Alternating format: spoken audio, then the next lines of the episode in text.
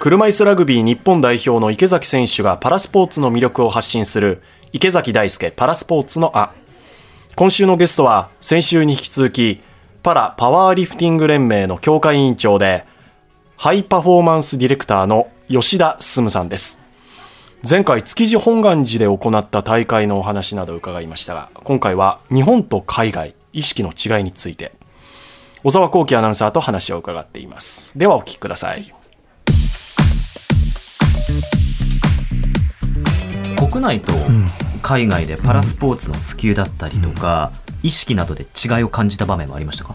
例えばあのカナダに暮らす日本の元パラリンピアンが日本に戻ってくるとああ自分は障害者なんだとすごく思い知らされちゃう。でそれはねやっぱりその歩道の段差とかねエレベーターのある位置がなかなか分かんないとか駅によってはエレベーターないとかねそれから周りの人の反応が助けてあげたいけど声かけられずにいるのがちょっと分かっちゃうとかね。向こうに言うと全然そういう感覚がない。自分が普通にみんなと混じって暮らしてると。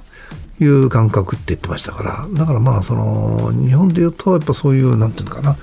世の中の環境が変わってほしいなと私は思いますね。相当海外と日本でバリアフリーにも違いがあるんですね。そうですね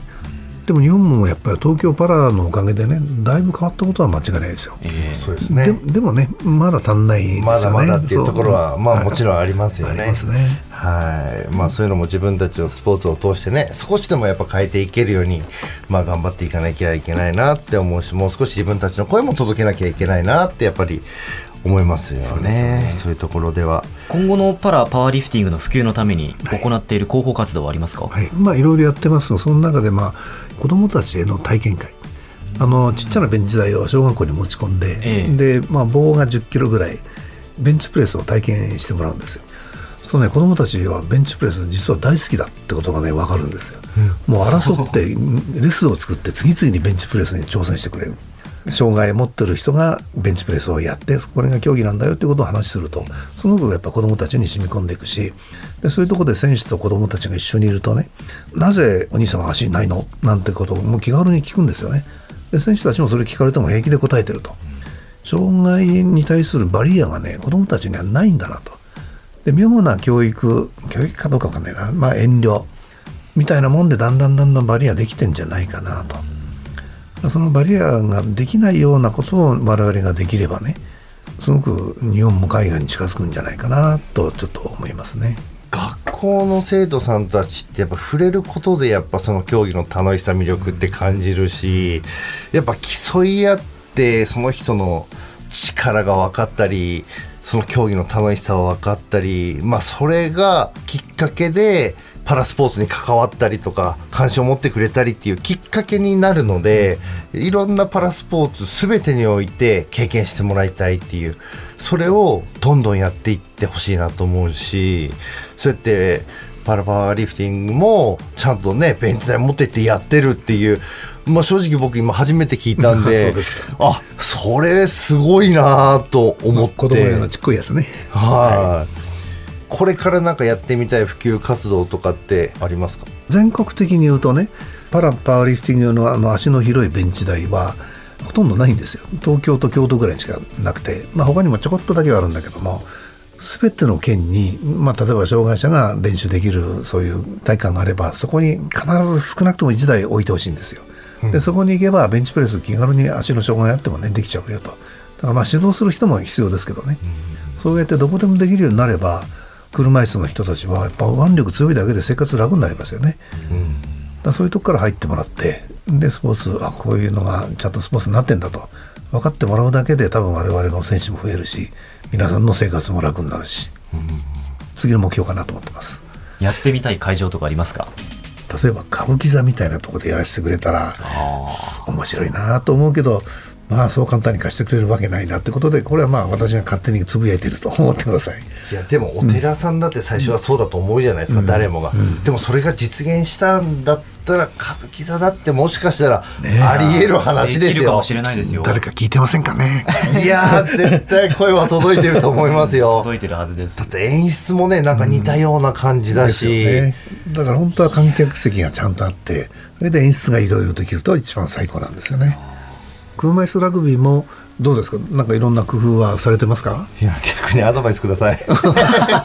逆に普通すぎて何もないんですよ。ご覧になったこたとありますか？見てちょっと思ったのはね健常者のラグビーってこうスクラムがあるでしょだはい。スクラム的なことって車椅子乗ってるともう無理なのかないや結局力のあるないが障害の重い軽いがやっぱりすごいあるんで自分みたいな障害が軽くて押すんだったらいいんですけど、障害が重い人って二頭筋、三頭筋、大胸筋とか広背筋とかないので、結構関節が痛めちゃうするんでスクラムとかできないんですよ。はい。わかりました、はい、無理なこと言いました、はい、まあでもそのルール上スクラム来るっていうことはできないんですけど、なんか普通に明るい中でも DJ とか音楽は流すんですけど、ただその明るい中でただどんどんどんどん普通に試合を行うだけなんですよ。でも海外だとバーンって暗くなって入場するときになんかピカピカピカピカ光があっあて両サイドから炎がふわーんとすごい熱いと思って熱いんですか？まあ、ちょっと暑いんですよ。で、行ったら、もうそこにカメラがあって、抜かれて、上の大きいテレビに顔が映ってとか。やっぱりやってるんですねまあそういうのをやってるんですよ。でもそういうのを見て、うわ、日本もこういうのやりたいなと思うんですけど、なかなかやっぱりできないです。まあ、予算もかかるのと手間はすごいですよやっぱり、まあそうですよね。でもそれをいとわずねもうやるぞやるぞと騒いでるとだんだん皆さんがついてきてくれると。いや、そう、いう感じはありますそねこをね、やれるための力もつけたいし、一回そういうふうにやって、観客も見てて、より競技と、その会長の雰囲気を楽しんでもらいたいっていうのと、やっぱ自分たちも、あ、こういうことやったら、この競技ってもっとかっこよく見せれるなとか、話題性も作っていきたいじゃないですそうか。ですよね。まあ、そういう意味では、実現したい。まあそういうところで、吉田さんにアドバイスをなんか、聞けたらいいなとかね、今ちょっと思っちゃいましたけど。その話を聞いて一緒にやりますかなんか。を全然違うパラスポーツ同士のコラボって面白いかもね。いや絶対面白いと思いますよ、大会とかでもラグビーの大会とパラパワーリフティングの大会を同会場、隣のコート同士でやるとかそれを同時中継するとか,、まあ、そういうのも、ありそうだね。はい、お互いの、ね、ファンが来てお互い違う競技を見て、もう興味を持ってもらってとか、一つの手なのかなとはやっぱ思いますよね。そうですね。はい、それいで、もう吉田さんに全部会場の ね、あの責任者になってもらって、もういろいろ明かりとかそういうのやっていただいて。大変な、ことになりそうだいやもうもう大変なことしかないと思うんですけど、うん。まあでもねそれを乗り越えて面白くしていけばねやっぱ注目度高まるしね。はい、それでもっとね、会場があの大会パワーパラリフティングの、ね試合も面白いけど会場も雰囲気も楽しいから見に行こうよってなるじゃないですか。そうですよね。そういうふうになってもらいたいですよね。もっとエンターテインメントというか、そういうところでもやっぱりもっともっとつけていきたいなと僕は思ってるんで、まあその中でも、その今後の目標や夢っていうものは夢ね。てらっしゃるんですか、私はね時々言っちゃうんですけども筋肉で日本を持ち上げるっていうのがコーヒーというのが 我々の連盟のビジョンなんですよ。でこれビジョンだと言ったらみんな最初のうちは笑ってたんですが筋肉を鍛えるってことを突き詰めることによって障害者が障害を意識しないようにいろんな生活ができるようになる。かつ日本のスポーツ界って結構筋肉弱いからって今までよく言われてたでもね鍛えりゃ筋肉ってそんな差はないんですよ。同じぐらいの体重だったらもう世界中に人間の筋肉はそんな差がない。ということで日本のスポーツ界のレベルを上げる、という意味で筋肉で日本を持ち上げる。これね実現したいなと。何年かかるか分かんないけど。かっこいいですね。かっこいいでしょ。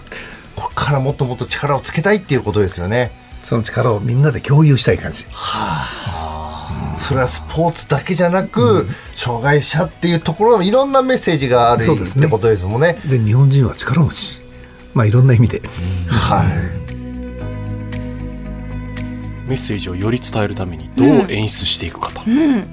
コラボがね実現したら面白そうですね。そうですよでもバスケも B リーグですごく演出がうまかったりフェンシングの試合とか見たことあります？あ結構暗くなって会場が。暗くなってそう。はい。あれ一回私も見たんですけど、ん。エンタメ性がすごくて効果音とか巨大スクリーンに映し出してルールよくわかんないじゃないですか、はいはいはい。正直私もよくわかんなくて、うん。でも見てると、ん。なんかゲームのストリートファイター見てるような感じのへえ。どっちがぴょんぴょんとかはいはいはい。効果が出たり。だからね、うん。結構ねさまざまなスポーツが演出頑張ってるんですよね。演出ってだ見せ方って大事なんですね。そうそうそう。ぜひ触れていただきたいなと思います。はい